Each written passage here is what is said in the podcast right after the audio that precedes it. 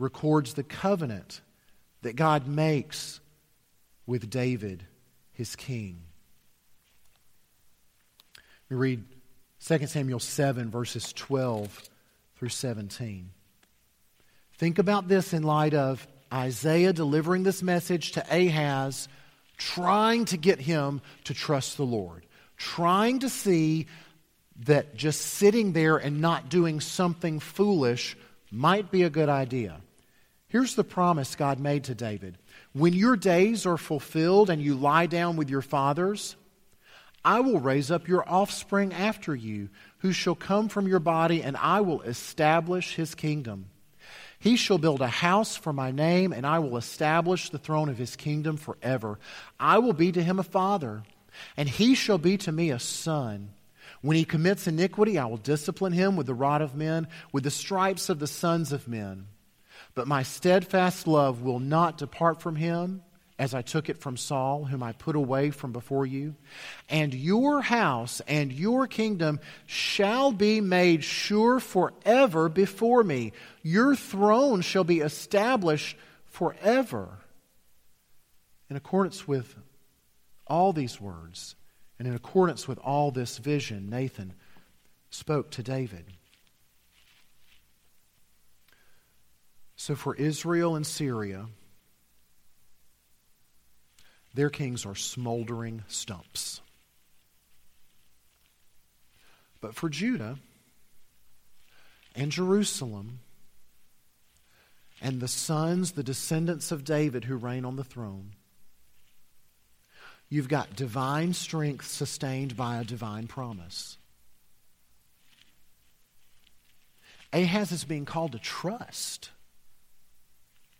Don't you remember the covenant Ahaz?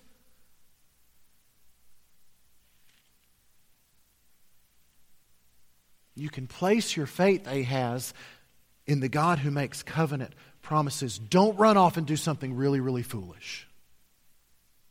Sit there, wait on the Lord. He will be faithful to you. You can trust him. And so it's there at the end of verse 9 that's the key. After those little patterns of land and king, uh, land and capital and king, this little couplet at the end if you are not firm in faith, you will not be firm at all. Security only comes through faith. And so that's Isaiah's first message to Ahaz, laying the groundwork for God's trustworthiness. Now, there's a second message in verses 10 through 12. It starts off there in verse 10 with, again, the Lord spoke to Ahaz. So, presumably, there was some time that passed. Perhaps Isaiah spoke and then he went away and he gave it some time for his words to, to settle with Ahaz. So he comes again and he tells Ahaz, Ask the Lord for a sign. Ask him. It can be anything under the sun. He will pull out all the stops. Because you see, the Lord knew that Ahaz was weak. And so he was gracious and he condescended to him, and he was ready to prove himself with a sign. God's gracious like that. He wants us to trust him. But Ahaz said, No. I'm not going to do it. I will not ask for a sign. And he wants us to think that it's because he's super spiritual and that he's so pious. He says, I'm not going to put the Lord to the test. Which is, in fact, a biblical principle. Deuteronomy 6 says, Don't put the Lord to the test. And so we're not to treat the Lord like a pet that we get to do tricks for us and then re- we reward him with our faith. We're not to treat him like that. But that's not what this is. This is the Lord's invitation. This is his idea. This is his willingness to stoop down and to help us in our weakness. Ahaz doesn't refuse because he's super spiritual. He refuses because his mind's already made up. And he's not going to trust the Lord. He doesn't believe God. He doesn't think that he will be faithful to his covenant promises. This is hardened, willing unbelief. That's a scary thing. And God's response, as you see in Isaiah's third message, is a scary thing as well. So, verses 13 through 17, God's response is basically, well, you're getting a sign anyway. you're going to get a sign. But before the sign was going to be something that helped persuade and enable faith. But now the sign will confirm divine displeasure. And the sign will, in fact, be judgment on unbelief. And so here it is. Here's this wonderful, glorious, and also apparently dreadful sign in verse 14. Behold, the virgin shall conceive and bear a son, and shall call his name Emmanuel. Now, there's a lot of back and forth when you read the commentaries and you read the scholars about whether this verse 14 only pertains to the birth of Christ that night in Bethlehem, or if it could also refer, in addition to that, to a birth that happened 600 years or so earlier. A birth that Ahaz would have been aware of, a birth near or around him that would have caught his attention. I think very likely it is both. I think Ahaz did catch wind of, of an unusual birth, though not necessarily a miraculous, immaculately conceived birth. But some, something about it that was unusual or notable enough to catch his attention, and enough that when she said, Oh, and his name is Emmanuel, that he said, Oh no. Oh no.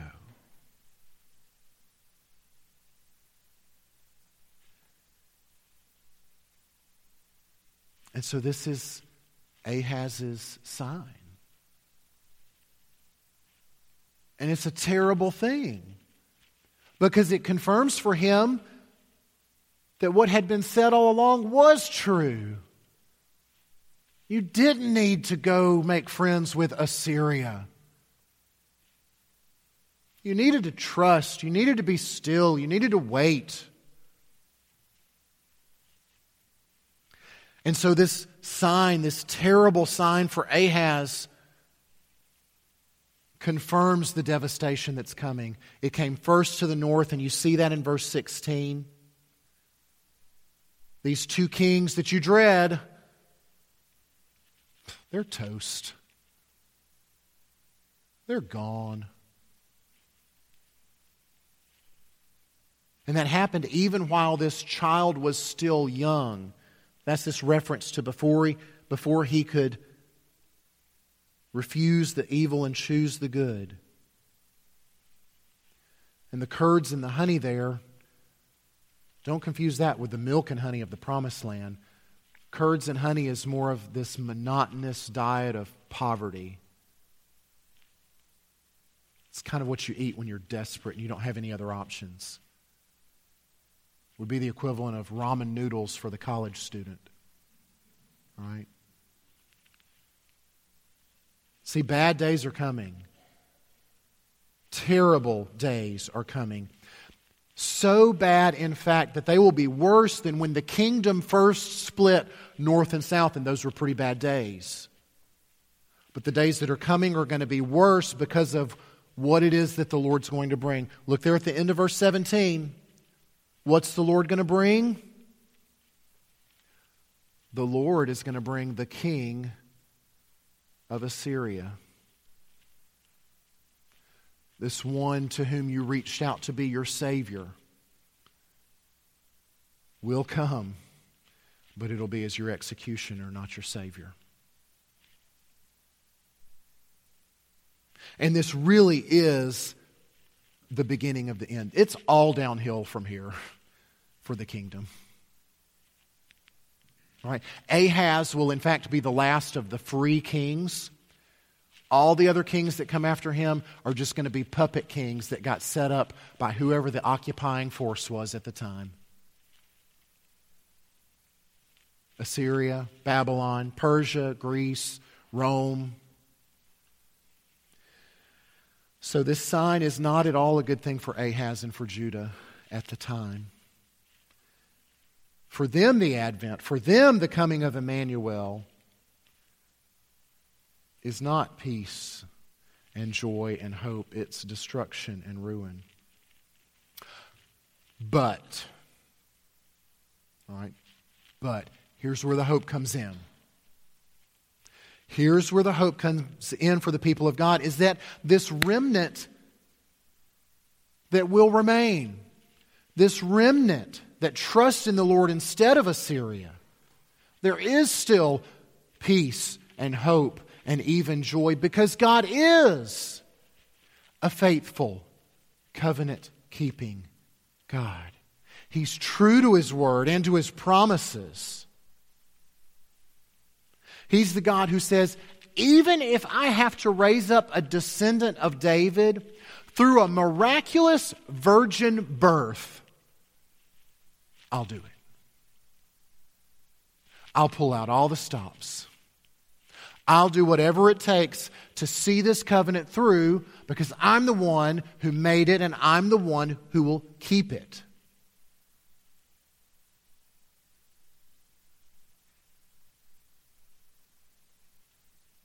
So, where does this leave us? I hope we've gotten a pretty good understand of how Ahaz would have understood this at the time. So, what's it to us today? Well, I think we have to ask ourselves who's our Assyria? What's our Assyria? And then we've got to ask, all right, well, then who is our Israel? Or who is our Syria? What kind of alliance are we trying to form?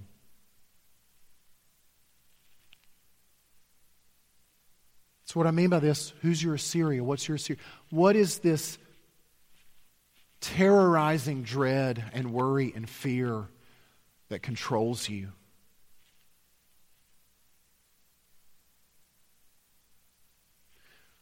What is this thing that, that holds you prisoner, that has you shaking like trees, like Judah was? What is it that keeps you up at night? What is the thing that you say to yourself, if this were to happen, I would be undone? I could never go on. I know what some of your Assyrias are because you've told me. But some of your Assyrias you would never dare tell a soul.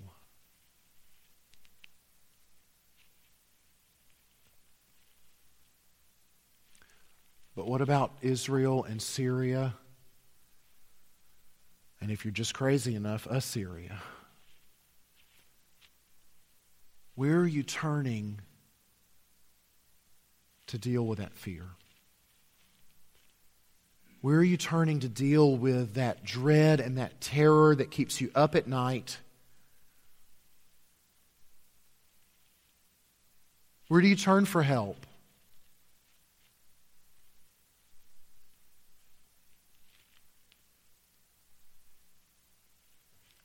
Sometimes our, our fear, when it controls us, can make us do some pretty stupid things and to turn to some pretty stupid places looking for help. It's like Ahaz turning to Assyria of all places. What are you turning to? And so at the end of the day, for us, the big question is can the Lord be trusted? Can we take him at his word? And I think it's just perfect. It's absolutely perfect that we come to the table today with these questions in mind.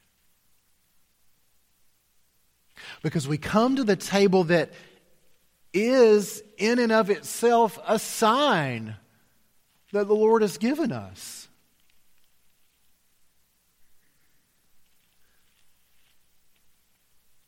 Let's compare it to Ahaz's sign.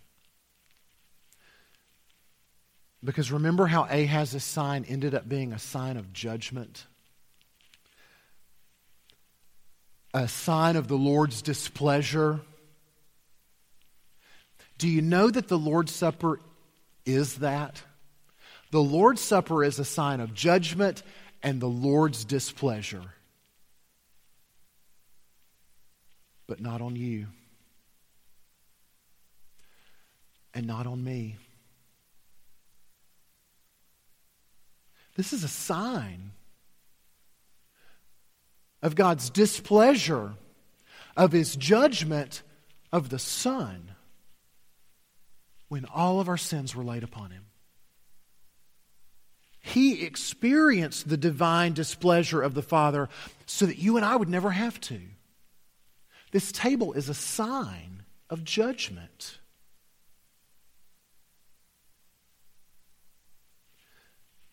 But now think about what Ahaz's sign was supposed to be for Ahaz. It was supposed to be this thing that enabled and persuaded and encouraged faith. That's what this table is, too.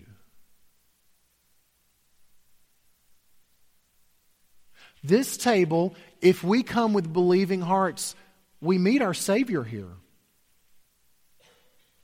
Jesus is really and truly spiritually present at the table for those who come with believing hearts and expect Him to be here.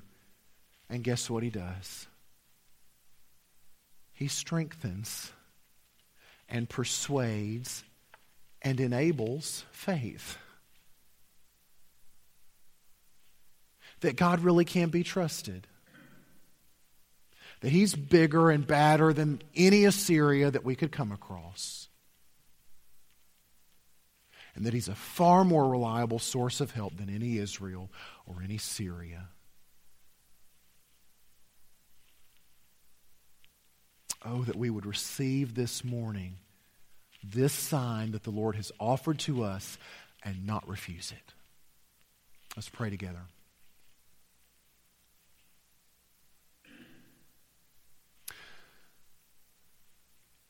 Father, we thank you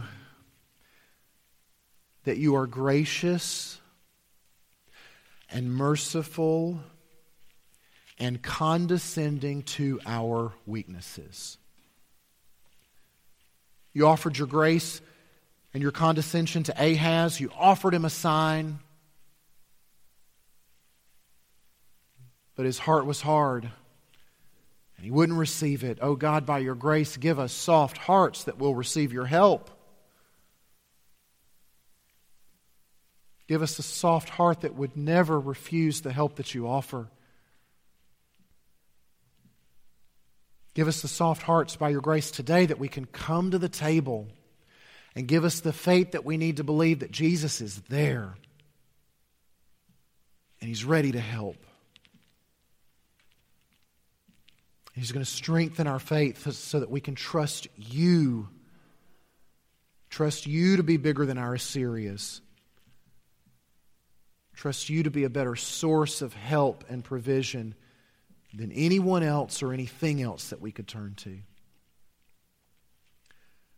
By the work of your grace, do this for us, we pray. Amen. Would you stand?